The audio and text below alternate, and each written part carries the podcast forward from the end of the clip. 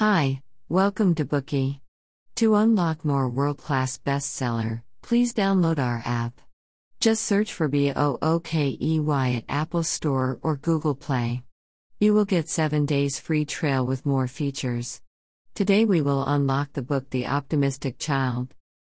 In 1964, Seligman attended the University of Pennsylvania to earn his doctoral degree in experimental psychology. He wanted to know why people who were in pain would be obsessed with it. His social concern was considered at the time to be naive and outdated. When he first arrived at the laboratory, he first saw some graduate students trying to teach a dog with Pavlov conditioning, that is, to match a signal with an electric shock. They then tried another reflex, they placed the dog in a lab box and planned to turn off the electricity if it ran to the other side. But what troubled them was that the dog did not try to run at all. It sat inactively on the electric floor, and the experiment ended because of this. The inactive dog disappointed the graduate students, but Seligman detected something from it.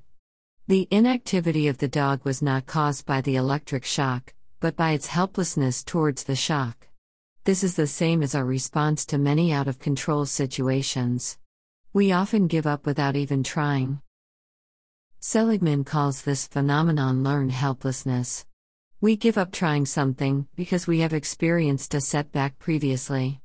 We may even begin to doubt ourselves and think that we can accomplish nothing. However, this is not our true nature. We lose our courage and confidence to try because we have set up a psychological boundary for ourselves and attributed the failure to some unchangeable internal cause. How do we lead children out of learned helplessness in terms of psychology? Seligman believes that the key to establishing an optimistic attitude is our explanatory style. Interpreting failure to be eternal, general, and internal makes children believe that it is difficult to change the situation, and makes them adopt a helpless pessimism. But if we interpret failure to be temporary and specific, and point out that they are changeable factors to children, they will receive positive leadership, become more confident and certain of themselves, and begin to follow the right path. So, how do we lead children from learned helplessness to learned optimism? One way is to teach your child how to refute effectively. The simple denials and personal insults towards children are not fully based on facts and not supported by scientific theories. We need to teach children to refute pessimism with facts and stand up to injustice. Parents not only need to guide children correctly, but also make an example out of themselves. Children are like sponges. They absorb both what their parents say and the way their parents talk. They will grow up faster when parents themselves are against pessimism, and hope will prevail when children are confident and optimistic. Next, let's talk about how to defeat pessimism and cultivate optimism in our children by understanding these three aspects. Firstly, the impact of external and internal environments on optimism. Secondly, the explanatory style is the foundation of optimism. Thirdly, cultivate optimism with a scientific method. Many people would attribute their problems, such as appearance, body shape, characteristics, and physical strength, to genetics. This is also the case for optimism and pessimism. However, the heritability of optimism and pessimism is not as high as we imagine. Seligman's survey on twins in Twinsburg shows that the heritability of optimism or pessimism is around 50%. Another survey in Switzerland shows only 25%. Seligman believes that optimism and pessimism are influenced more by familial and living environments. If the biological parents are ill tempered, the child is likely to be so. And if the parents are pessimistic, the child will naturally inherit this pessimism. They are closely associated. Similarly, teachers' criticism towards the child can affect the child for his or her whole life, such as the example given in the book, when the teacher criticizes students for their grade and writing skills, or if the teacher attributes one student's failure to the student's lack of ability, the student will deeply internalize his or her failure. However, if the teacher attributes another student's failure to his or her lack of focus or hard work, the student will consider this failure to be temporal and believe that it can be changed with effort. The teacher's way of explaining things can make a student either doubtful of him or herself be hopeful about the future. Sometimes, the feeling that we're losing control over our lives and a sense of helplessness can quickly turn into pessimism. Are you familiar with this feeling? Therefore, it is very important for the parents to guide the child properly.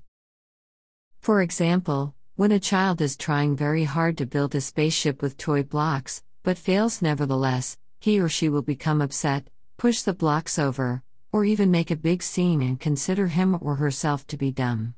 At this point, you, as a parent, would come over and try to comfort your child, telling your child that he or she has already done a great job by piling them up so high, it is okay to fail, and let us do this together. Unfortunately, the result of this is that your child becomes even more upset with the failure. You, as the parent, in this case have made three mistakes. The first one is hiding the fact that a spaceship is too difficult and impossible for a child at this age. You can always tell the child that he or she may be able to finish it when he or she is older. The second one is making the decision for the child and trying to finish the project for them. This teaches the child to give up and look for help when he or she is in a difficult situation. It teaches the child helplessness rather than confidence. The third one is failing to explain the reason behind the failure and offering evidence for it, when the child thinks him or herself to be stupid, complimenting them without examples and proof lacks authenticity and persuasion. The right way to do it is to lead the child to admit his or her failure, and consider it to be only temporal specific and changeable. You should not make the child doubt his or her own capacity, and therefore establish learned helplessness. Another example includes children that may enjoy climbing. If you encourage your child every time he gets off the climbing wall safely, he will be very proud of himself, and will look for new challenges and climb higher and higher. It is through this method that we can respect our children, and help them to develop a sense of control to increase their pleasure and activity. By doing this, they can face challenges more optimistically, and avoid the negative emotions caused by helplessness. In American public schools, we can often see self motivative slogans, such as I cheer for myself, I am one of a kind, or I make everyone smile. Seligman considers it to be obvious self praise. People think that, the basis of everything we do is self esteem. Therefore, if we can do something to give children a stronger sense of themselves, starting in preschool, they'll be a lot wiser in the choices they make. But self esteem is a double edged blade. On one hand, it makes children think they are one of a kind, on the other hand, it leads children to ignore these unauthentic compliments and go their own way. Schools abolish ranking systems and competitions in order to protect children's self esteem, lower teaching objectives in order to avoid depression which results from competitions, and no longer assign heavy coursework and recitation. People think these methods can protect children's self esteem and avoid one child's merits to be pared down by others. But improving children's possibility of success by lowering social expectations can only make children misjudge the true standards of one's accomplishment. The external world's lowering of standards makes children satisfied with themselves, but this feeling good is not authentic. They need to interact with the real world and gain recognition from surrounding people to realize what doing good is, which will lead to an appropriate level of self esteem. If children feel worthless, hate themselves, and lack confidence, it means that it is difficult for them to interact with the real world. Their emotional status will only improve if their interaction with society improves. Parents need to teach children methods of reaching expressive satisfaction. This includes learning how to study, how to improve one's skills, how to stay away from bad people, and how to protect oneself. They need to turn pessimism into optimism and helplessness into a sense of control. What's more, parents must not have frequent conflicts in front of children. Although children can gain experience from dealing with conflicts in real life, too many conflicts or too destructive ones can harm children's psychological health. Thus, it is important for parents to avoid conflicts.